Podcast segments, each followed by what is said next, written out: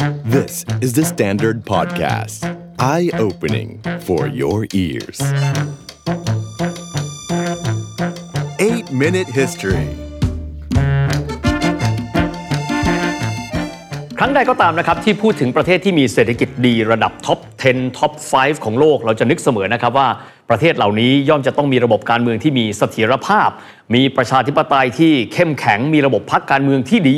มีระบบราชการที่ดีด้วย แต่วันนี้ครับประวัติศาสตร์ 8 นาทีเราจะพาไปที่ประเทศประเทศหนึ่งนะครับซึ่งต้องบอกว่าครั้งหนึ่งพวกเขามีเศรษฐกิจขนาดใหญ่ที่สุดอันดับทีสี่4 ของโลก แซงหน้าอังกฤษได้ แซงหน้าฝรั่งเศสได้ และปัจจุบันนี้เขาก็มีเศรษฐกิจใหญ่ขนาดอันดับที่ 8 ของโลกด้วย แต่ว่าระบบการเมืองของประเทศนี้ ถือได้ว่าล้มลุกคลุกคลาน ประชาธิปไตยของพวกเขา รัฐบาลของพวกเขาล้มลุกคลุกคลาน บางครั้งมีอายุไม่ถึง 1 ปี บางครั้งอายุเฉลี่ยออกมา 2 ปีกว่าแบบนี้เป็นต้น นอกจากนี้ยังเป็นประเทศที่อุดมไปด้วยดราม่าทางการเมือง เยอะแยะมากมาย เรียกว่าแทบจะไม่แพ้ประเทศไทยเลย สิ่งที่ประวัติศาสตร์ 8 นาทีจะพูดถึงวันนี้ครับ ก็คือเรื่องของประชาธิปไตยของอิตาลีหลังสงครามโลกครั้งที่ 2 นั่นเองครับ ลองไปดูดราม่าเป็นการพรีวิวกันก่อนนะครับ ดราม่าที่เขามีนั้นมีอะไรกันบ้างต้องจดมาเป็นลิสต์เลยนะครับ รอบสังหารอายการและผู้พิพากษาที่ต้องการปราบมาเฟีย การลอบสังหารคนระดับอดีตนายกรัฐมนตรี ซึ่งยังมีตำแหน่งแห่งหนอยู่ในพรรคการเมืองที่ใหญ่ที่สุดในเวลานั้น ปรากฏการที่ฝ่ายตุลาการ พลิกฟื้นขึ้นมา และขุดคุยประวัติของนักการเมืองว่าด้วยเรื่องของการคอร์รัปชันอันเป็นการนำไปสู่การยุบพักที่มีขนาดใหญ่ที่สุดหลากหลายพักในเวลาเดียวกัน ยังมีปรากฏการณ์นะครับที่อายการและก็ฝ่ายตุลาการของอิตาลีมีการเปิดโปงเรื่องของกรณีคอร์รัปชันอันเป็นการนำไปสู่การพลิกฟื้นสาธารณรัฐที่หนึ่งโดยการตรวจสอบนักการเมืองและนักธุรกิจระดับนำของประเทศเป็นหลักพันพันคน ถึงขนาดว่านักธุรกิจขนาดใหญ่ของอิตาลีฆ่าตัวตายเพราะต้องการหนีกรณีโทษจากการคอร์รัปชัน นอกจากนี้ยังมีดราม่าอีกหลายหลายอย่างนะครับ เช่นการออกกฎหมายเพื่อที่จะบรรเทาโทษเรื่องการคอร์รัปชัน ที่ท้ายที่สุดแล้วไม่สามารถที่จะเดินหน้ารัฐบาลชุดนั้นต่อไปได้ด้วยประวัติศาสตร์การเมืองวันนี้จะคุยถึงอิตาลีนะครับ ที่เริ่มต้นอย่างมีประชาธิปไตยอย่างสมบูรณ์แบบเป็นสาธารณรัฐ หลังจากสงครามโลกครั้งที่ 2 เรื่อยมาจนกระทั่งยุคปัจจุบันที่เขาเรียกกันว่ายุคสาธารณรัฐที่ 2 กันเลยครับ แรกทีเดียวครับ เราย้อนกลับไปสักเล็กน้อยครับ ถึงอิตาลีในยุคสงครามโลกครั้งที่ 2 นะครับ พระเจ้าวิตตอริโอเอมมานูเอเล่ที่ 3 ครับ เป็นกษัตริย์ผู้ลดแรงกดดันทางการเมืองในยุคสงครามโลกครั้งที่ 2 ด้วยการสั่งปลดมุสโสลินีนะครับ ระหว่างสงครามโลกก็ในปี 1943 นะครับ และทำให้อิตาลีนั้นพลิกผันจากครั้งหนึ่งที่เป็นส่วนหนึ่งของฝ่ายอักษะกลายมาเป็นฝ่ายสัมพันธมิตร และที่สุดจบสงครามโลกอย่างเท่ๆด้วยการเป็นผู้ชนะสงครามโลกเลย หลังจากสงครามโลกครั้งที่ 2 แล้ว พระเจ้าวิตตอริโอเอมมานูเอเล่ครับทรงสละราชสมบัติให้กับโอรส และก็มกุฎราชกุมารเวลานั้น ก็คือเจ้าชายอุมเบร์โต แล้วก็กลายเป็นกษัตริย์อุมเบร์โตที่ 2 แห่งราชวงศ์ซาวอย อิตาเลียนอ่านว่าราชวงศ์ซาวอยาหลังจากนั้นครับในปี 1946 อิตาลีมีการทำประชามติ และพบนะครับว่าประชาชนกว่าครึ่งหนึ่งก็คือ 52%นั้น อยากที่จะเลือกระบอบการปกครองแบบเป็นสาธารณรัฐ ก็ทำให้กษัตริย์วิตตอริโอ เอมานูเอเล่ที่ 3 ก็เดินทางลี้ภัยการเมืองไปที่อียิปต์แล้วก็สิ้นพระชนม์หลังจากนั้น 1 ปีครับ ในขณะที่พระโอรสก็คือกษัตริย์พระองค์สุดท้ายของอิตาลีก็คือพระเจ้าอุมเบร์โตที่ 2 เดินทางไปลี้ภัยทางการเมืองที่โปรตุเกสจากนั้นครับอิตาลีสิ้นสุดยุคราชอาณาจักร หรือว่า Regno d'Italia ไปสู่ยุคสาธารณรัฐ หรือว่า Repubblica Italiana ในปี 1946 นี่แหละครับ การก้าวสู่ประชาธิปไตยของอิตาลีครับแน่นอนประชาธิปไตยจะมีได้ ท่านต้องมีพรรคการเมืองกันก่อนเลยนะครับพรรคการเมืองเก่าแก่ที่สุดเลย ที่ถือได้ว่ายืนหยัดในการต่อสู้กับฟาสซิสต์ของมุสโสลินีมาตลอด ไม่พ้นพรรคคอมมิวนิสต์อิตาลีที่มีชื่อว่า Partito Comunista d'Italia นอกจากนี้ครับยังมีพรรคอุดมการณ์ซ้ายแบบสายกลาง ก็คือพรรคสังคมนิยมที่เรียกกันชื่อย่อว่า PSI ชื่อคล้ายดาวเทียมแต่ไม่ใช่นะฮะเป็นชื่อเต็มก็คือ Partito Socialista d'Italia แต่แน่นอนครับว่าในกระแสโลกในช่วงเวลานั้นสหรัฐอเมริกา ผู้นำฝ่ายสัมพันธมิตร ผู้ชนะสงครามในเวลานั้น เป็นหัวเรือใหญ่ของโลกเสรี เกลียดและกลัวคอมมิวนิสต์มากที่สุด ดังนั้นหนึ่งในเงื่อนไขนะครับของการที่อิตาลีจะได้รับการสนับสนุนจากสหรัฐอเมริกาผ่าน Marshall Plan ก็คือการที่อิตาลีนั้นจะต้องไม่ฝักใฝ่ฝ่ายซ้ายกันด้วย จริง ๆ แล้วเรื่องนี้ไม่ใช่เรื่องแปลกนะครับ ที่สหรัฐอเมริกาเองเนี่ยหวาดกลัวพรรคฝ่ายซ้าย และต้องการให้ประเทศเหล่านั้นเนี่ยคือประเทศในยุโรป ซึ่งจำเป็นต้องมีการใช้เงินจากสหรัฐจากมาแชลแพลนนี้เนี่ยมีพรรคสายกลางฝ่ายขวาเป็นพรรคแกนนำอย่างเช่นในกรณีของเยอรมันเองนะครับก็ใช้ระบบแบบนี้แล้วก็มีการก่อกำเนิดของพรรคฝ่ายขวาสายกลางกันด้วย นั่นก็คือพรรค CDU ครับซึ่งในเวลานั้นผู้นำพรรคก็คือคอนราดอาร์เดนาเวอร์ซึ่งแม้ว่าในเวลานั้นจริง ๆ แล้วยังมีพรรคฝ่ายซ้ายที่เข้มแข็งนะครับก็คือ SPD ที่เก่าแก่กว่าพรรคฝ่ายขวาสายกลางอย่าง CDU แต่ที่สุดแล้วก็ต้องเป็น CDU นี่แหละครับ เป็นพรรคแกนนำพรรค CDU นี่คนไทยเขาเรียกกันหลายครั้งว่าพรรคคริสเตียนเดโมแครตนะครับ มาที่อิตาลีไม่แตกต่างกันเลยครับ กระบวนการเริ่มต้นพรรคการเมืองใหม่ ที่เป็นพรรคฝ่ายขวาสายกลางก็เริ่มต้นขึ้นนะครับและนั่นก็คือจุดกำเนิดของพรรคที่เป็นพรรคแกนหลักของการเมืองอิตาลีหลังสงครามโลกครั้งที่สองและอยู่ยาวนานต่อมาอีก 50 ปีพรรคนั้นอิตาเลียนชื่อย่อก็คือพรรค DC ถ้าเกิดว่าเป็นตัวเต็มก็คือ Democrazia Cristianaขอเรียกว่าพรรคคริสเตียนเดโมแครตก็แล้วกันนะครับ เจ้าของฉายา scudo crociato แปลว่าโล่ครูเสดนะครับ เพราะว่าสัญลักษณ์ของพรรคนั้นเป็นโล่สีขาว แล้วก็มีกากบาทสีแดงอยู่ตรงกลาง ก็เหมือนกันกับชุดของอัศวินครูเสดนี่แหละครับ ขอเรียกนับแต่นี้ว่าพรรคคริสเตียนเดโมแครตนะครับสำหรับนักการเมืองที่เป็นสายกลาง แล้วก็ไม่มีบทบาทนะครับในช่วงฟาสซิสเองก็ได้มีการร่วมกันเป็นแกนนำในการจัดตั้งพรรคนี้ แน่นอนล่ะครับว่า คนอิตาลีในเวลานั้นเบื่อหน่ายกับพรรคการเมืองฝ่ายขวาสุด และก็ซ้ายสุดพอสมควรเลย ประชาชนก็เลยเทใจโหวตให้กับพรรคฝ่ายขวา ซึ่งเป็นสายกลางแบบคริสเตียนเดโมแครตนายกรัฐมนตรีคนแรกของเขามีชื่อว่าอัลชิเดเดกัสเปรีอิตาลีเองครับ ถือได้ว่าเป็นประเทศที่มีพรรคการเมืองหลากหลายพรรคเราพูดถึงพรรคคริสเตียนเดโมแครตเราพูดถึงพรรคคอมมิวนิสต์เราพูดถึงพรรคสังคมนิยม แต่ตามความเป็นจริงแล้วคล้ายประเทศไทยยุคหนึ่งครับเรามีพรรคการเมืองเล็ก ๆ และขนาดกลาง เยอะแยะมากทีเดียว สิ่งที่เกิดขึ้นคืออะไรครับ การที่รัฐบาลแต่ละชุดก็จะต้องเป็นรัฐบาลผสม ดังนั้นความสามารถในการสร้างเอกภาพของรัฐบาลผสม บางครั้งมันไม่ง่าย ถ้าใครจำได้บ้านเราครั้งหนึ่งก็เคยเป็นแบบนั้นเนี่ยแหละครับสำหรับในยุคศตวรรษที่ 50 นะครับ จนกระทั่งถึงยุคศตวรรษที่ 60 ครับ ก็คือ 12 ปีแรกของการก่อตั้งสาธารณรัฐอิตาลีนะครับ ถ้ามองในแง่ของเศรษฐกิจกันก่อนเลยนะครับประเทศอิตาลีฟื้นตัวจากสงครามได้แบบหรูหรามากนะครับส่วนหนึ่งเพราะว่าได้รับเงินสนับสนุนจาก Marshall Plan ของสหรัฐอเมริกา หลายคนถาม Marshall Plan คืออะไร Marshall Plan ก็คือแผนการนะครับในการที่จะกอบกู้ยุโรปนะครับจากเดิมซึ่งสิ้นสุดสงครามแล้วบ้านเมืองมีแต่ซากปรักหักพังต้องใช้เงินจำนวนมาก ไม่รู้เอาเงินมาจากไหนสหรัฐอเมริกาก็ให้เงินให้เปล่ากับ 18 ประเทศในยุโรป ในการที่จะฟื้นตัวกลับมานะครับ จากพิษสงคราม สงครามโลกครั้งที่ 2 นั่นเอง แง่มุมในการฟื้นตัวทางเศรษฐกิจครับในยุคแรกของอิตาลีครับถือว่าเติบโตกว่าก่อนสงครามเยอะเลยนะครับ 243%ถือว่าเป็นอัตราการเติบโตที่สูงที่สุดเลย ถ้าลองไปเทียบกันกับอังกฤษฝรั่งเศสครับที่การเติบโตจากยุคหลังสงครามนั้น เติบโตที่ระดับประมาณ 1 เท่าเศษๆคือ 130%โดยประมาณนะครับ สำหรับเวลานั้นนะครับอัตราการวัดคุณภาพชีวิตของคนในยุโรปและคนทั่วโลกคืออะไรครับ ก็คือการครอบครองนะครับเครื่องไฟฟ้าอำนวยความสะดวกในบ้าน 2ออย่างนะครับได้แก่อะไรบ้าง ตู้เย็นแล้วก็เครื่องซักผ้าครับหลังสงครามโลกครั้งที่2นะครับคนอิตาลีมีไม่ถึง5%นะครับที่ครอบครองตู้เย็น แล้วก็เป็นเจ้าของเครื่องซักผ้า แต่ว่าช่วงเวลา 12 ปีหลังสงครามโลกครั้งที่2นะครับประชากรจำนวนมากกว่า 80%ของเขามีตู้เย็นใช้แล้ว และกว่า 70%เลยนะครับที่มีเครื่องซักผ้าใช้แล้ว และนอกเหนือไปจากนี้ความร่ำรวยของพวกเขาดูได้อีกอย่างหนึ่งครับ อัตราการครอบครองการมีรถยนต์ส่วนบุคคลครับเพราะว่า 60%ของครัวเรือนอิตาลีก็จะมีรถยนต์ส่วนตัวใช้แล้ว และรถรุ่นที่เป็นที่นิยมมากที่สุดก็คือ Fiat 500 หรือว่า Fiat Cinquecento ก็คือ 500 ในภาษาอิตาเลียนนั่นแหละครับอิตาลีเองในแง่ของเศรษฐกิจก่อนที่เราจะไปการเมืองนะครับกลายเป็นประเทศที่เป็นแหล่งผลิตสินค้าอุตสาหกรรมเยอะแยะไปหมดเลย เวสป้าทุกคนคงรู้จักจากบริษัทพิอาโจ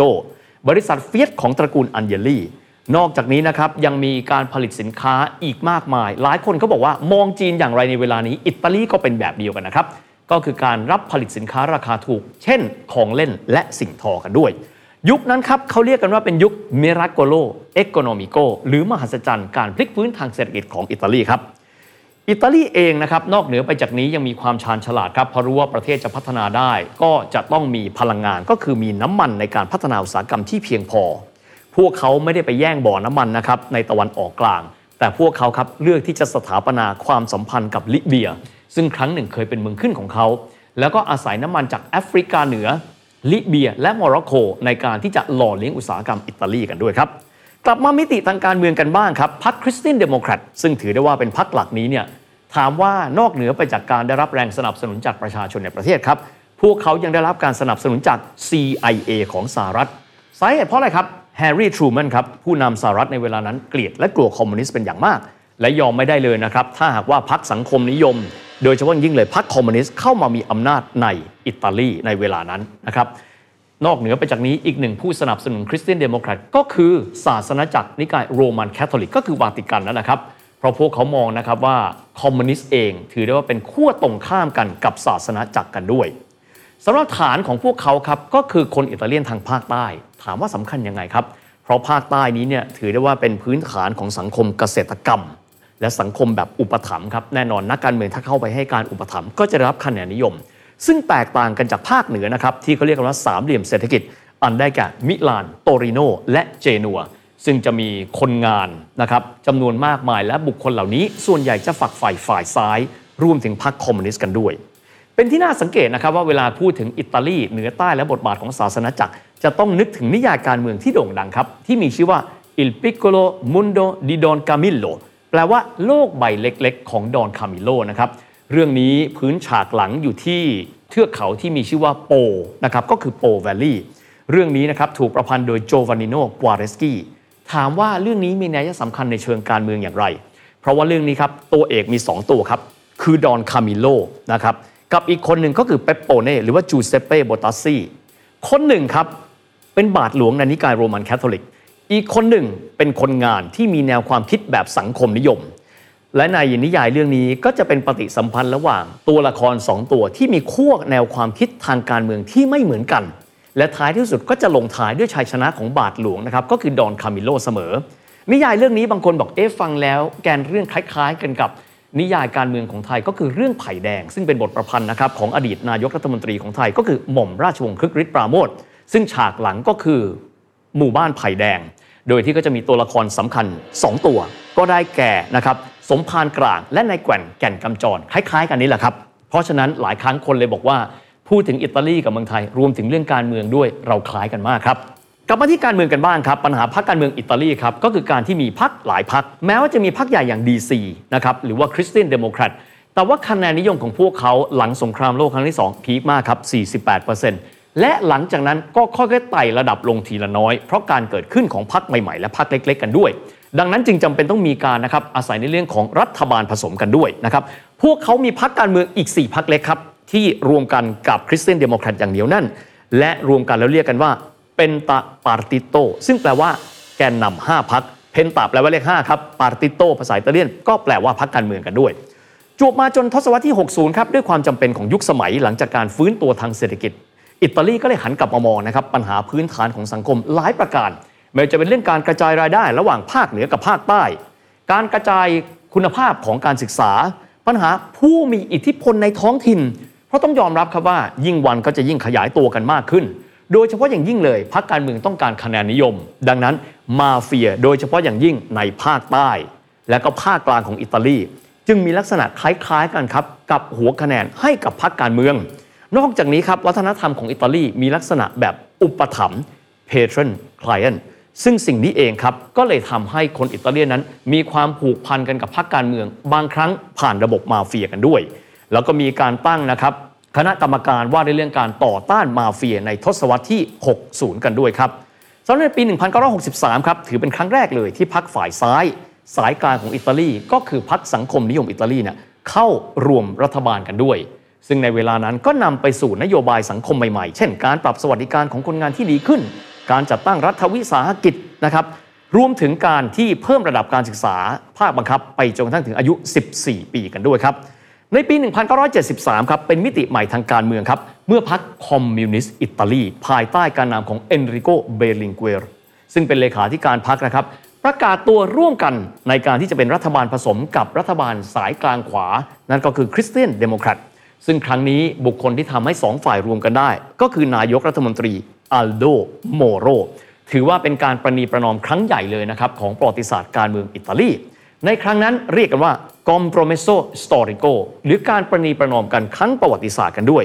แต่การรวมกันในครั้งนี้เป็นการนำไปสู่โศกนาฏกรรมทางการเมืองในเวลาต่อมาครับหลังจากที่นายกรัฐมนตรีอัลโดโมโรหมดวาระในช่วงเวลาดังกล่าวครับดำรงตำแหน่งนายกรัฐมนตรีอยู่ 2 สมัย ท้ายที่สุดในวันที่ 16 มีนาคม 1978 ครับ อดีตนายกรัฐมนตรีอัลโดโมโรถูกกลุ่มรุนแรงติดอาวุธ Brigate Rosse เรียกร้องให้มีการปล่อยนักโทษทางการเมืองสายคอมมิวนิสต์ ซึ่งก่อนหน้านี้เป็นผู้ต้องหาไป การลักพาตัวในครั้งนั้นครับ มีผู้ก่อเหตุอยู่หลายคนด้วยกันไม่ว่าจะเป็นโมรุชีกาลินารีฟิโอเรเบนิโซลีทั้งหมดสวมเครื่องแบบเจ้าหน้าที่สายการบินอาลิตาเลีย นั่งกันมาในรถเฟียต128 รัวกระสุน 91 นัด เข้าเป้าสังหาร 45 ครั้ง สังหาร carabinieri หรือว่าตำรวจความมั่นคง 2 นาย ตำรวจติดตาม 3 นาย รวมทั้งหมดเสียชีวิต 5 นาย กลางกรุงโรมที่เวียฟิอานีแรงจูงใจในการก่อเหตุครับ ก็คือการที่พรรคคอมมิวนิสต์อิตาลีในเวลานั้น ไปรวมตัวกันกับพรรคคริสเตียนเดโมแครตทำให้ความฝันของกลุ่มคนฝักใฝ่คอมมิวนิสต์นั้น จบลงและต้องการที่จะสั่งสอนนักการเมืองในเวลานั้นคืออัลโดโมโรจึงมีการลักพาตัวกันไป อันที่จริงแล้วเบื้องต้นเลยนะครับ เขาต้องการที่จะจับตัวนายกรัฐมนตรีของอิตาลีในเวลานั้น ที่มีชื่อว่าจูเลียอันเดรอตตีแต่การอารักขาของนายกรัฐมนตรีนั้น มันแน่นหนาเกินกว่าที่พวกกลุ่มบริกาเตรอซ่านั้นจะสามารถที่จะควบคุมตัวไว้ได้ ช่วงเวลาที่อัลโดโมโรอดีตนายกรัฐมนตรีถูกควบคุมตัว เขามีการส่งจดหมาย 86 ฉบับครับ สู่สมาชิกพรรคคริสเตียนเดโมแครต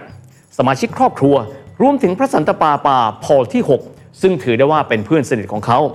จดหมายที่ส่งมาไม่มีเบาะแสว่าส่งมาจากที่ไหน แต่เนื้อความของจดหมายทุกฉบับพยายามที่จะสื่อเป็นรหัสลับ เพื่อให้ทุกคนสามารถติดตามตัวเขาได้ หลังจากถูกควบคุมตัวได้ 40 วัน พระสันตะปาปาพอที่ 6 เรียกร้องให้กลุ่มผู้ก่อเหตุนั้นปล่อยตัวอัลโดโมโรแบบไม่มีเงื่อนไข แต่แน่นอนครับว่าไม่ได้รับการตอบสนอง ในขณะที่บริกาเตรอสซาผู้ก่อเหตุส่งสารสู่สาธารณชน 3 ครั้ง ขอให้มีการปล่อยตัวนักโทษทางการเมืองอิตาลี แต่ไม่ได้รับการตอบรับจากทางการอิตาลีกันด้วย จนในที่สุด 55 วันหลังจากการลักพาตัว ตรงกับวันที่ 9 พฤษภาคม 1978 ร่างของอดีตนายกรัฐมนตรีอัลโดโมโรกลายเป็นศพในรถเรโนงานนี้รัฐมนตรีมหาดไทยของอิตาลีฟรานเชสโกคอสซิก้าลาออกเพื่อรับผิดชอบ เรื่องนี้ครับต่อมากลายเป็นพล็อตหนังในปี 2008 ครับ ที่มีชื่อว่า Il Divo ผู้กำกับมีชื่อว่าเปาโลโซเรนติโน เป็นหนังที่เกี่ยวข้องกับเรื่องความวุ่นวายนะครับของการเมืองในอิตาลี โดยเฉพาะความโยงใยของมาเฟียกับการเมืองอิตาลีกันด้วย พูดถึงการเมืองอิตาลีหลังสงครามโลกครั้งที่2นะครับนอกเหนือไปจากการที่มีการเปลี่ยนแปลงรัฐบาลค่อนข้างบ่อย เปลี่ยนแปลงนายกรัฐมนตรีค่อนข้างบ่อย ดังนั้นจะไม่พูดถึงคนคนนี้ไม่ได้ครับ เพราะว่าคนคนนี้คือชายที่ครองตำแหน่งนายกรัฐมนตรีอิตาลี 7 สมัยด้วยกัน ถือได้ว่าเป็นนายกรัฐมนตรีที่ดำรงตำแหน่ง นานที่สุดเป็นอันดับที่ 2 หลังยุคสงครามโลกครั้งที่ 2 รวมถึงเป็นสัญลักษณ์ของพรรคคริสเตียนเดโมแครตในช่วงกลางถึงช่วงล่มสลายกันด้วย อย่างที่ได้บอกนะครับว่า พื้นฐานของพรรคคริสเตียนเดโมแครตครับคือการมีคะแนนนิยมในพื้นที่ทางภาคกลางแล้วก็ภาคใต้ของอิตาลีและจิ๊กซอว์ตัวสำคัญครับ ก็คือมาเฟียในพื้นที่ในภาคกลาง โดยเฉพาะอย่างยิ่งภาคใต้ของอิตาลีกันด้วยจูเลียอันเดรอตตีครับ เป็นนายกรัฐมนตรีอิตาลี ซึ่งครองตำแหน่งทั้งหมด 7 ครั้ง ถือได้ว่า เป็นผู้ที่มีความโยงใยกับมาเฟียหลายหลายๆกลุ่ม ไม่ว่าจะเป็นกลุ่มโคซานอสตราที่แปลเป็นภาษาไทยว่าเรื่องของพวกเรา ซึ่งอยู่ในซิซิลีภาคใต้ของอิตาลี ยังมีอีกหลากหลายกลุ่มกันด้วย แต่ตัวเขาเองมักจะมีการปฏิเสธข้อหาเหล่านี้ โดยการบอกตลอดเวลาครับว่า ถ้าไม่นับสงครามพิวนิกที่ตอนนั้นผมยังอายุน้อยอยู่ จริง ๆ แล้วสงครามพิวนิกเป็นพันปีมาแล้วอันเดรอตตี้บอกเสริมครับ อะไรที่มันเลวร้ายแล้วเกิดขึ้นกับอิตาลีก็มาลงที่ผมคนเดียวนี่แหละครับ สำหรับในอิตาลีแล้วนะครับเขามีกฎหมายต้านมาเฟียในทศวรรษที่ 60 70 และ 80 แต่ต้องยอมรับครับว่ามาเฟียอิตาลีเหิมเกริมตลอดเวลา และในทศวรรษที่ 80 ในเวลานั้นอัยการผู้ดูแลคดีต่อต้านมาเฟียในซิซิลีสองคน ได้แก่โจวานนี่ฟาลโคเน่และเปาโลบอร์เซลิโนถูกสังหารด้วยการวางระเบิดใต้ท้องรถ เหตุการณ์นี้เป็นเหตุการณ์สะเทือนขวัญครับ เพราะว่าผู้ก่อเหตุคือกลุ่มโคซานอสตรามาเฟียในซิซิลีเป็นบุคคลที่ไม่มีใครสามารถแตะต้องได้ เพราะพวกเขามีอำนาจทางการเมืองคอยเป็น back เพราะถ้าไม่มีพวกเขาคะแนนนิยมของพรรคคริสเตียนเดโมแครตและพรรคอื่น ก็ไม่สามารถที่จะค้ำยันพรรคเหล่านั้นได้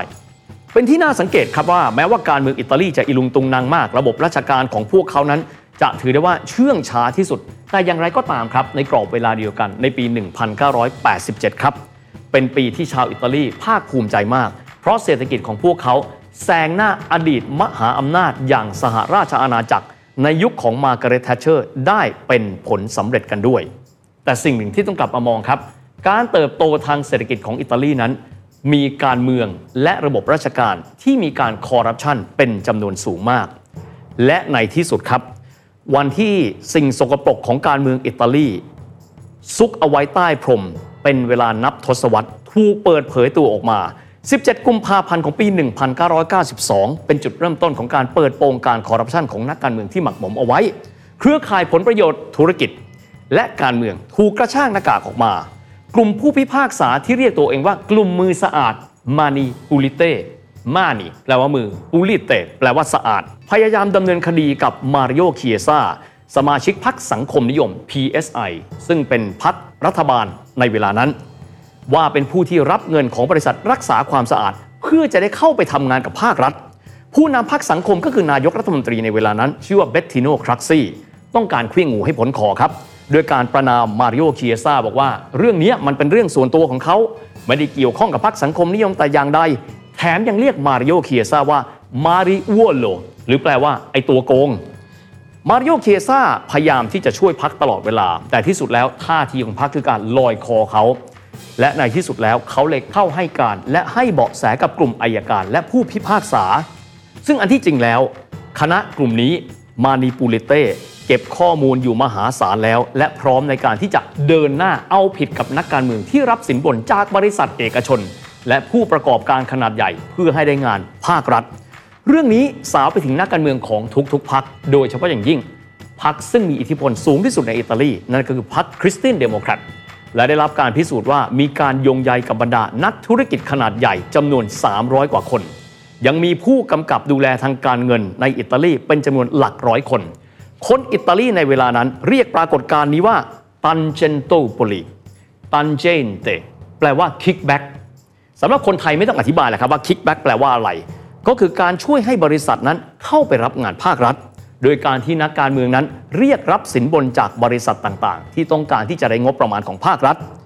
เงินเหล่านี้เมื่อถูกส่งให้กับนักการเมืองไปแล้ว ก็ถูกส่งต่อไปให้กับพรรคการเมืองต่างๆ ส่วนคำเต็มครับตันเจนโตโปลีมีความหมายว่าเป็นเมืองแห่งการรับสินบน หรือเมืองแห่งการคอร์รัปชันแหมฟังแล้วน่าสนใจนะครับ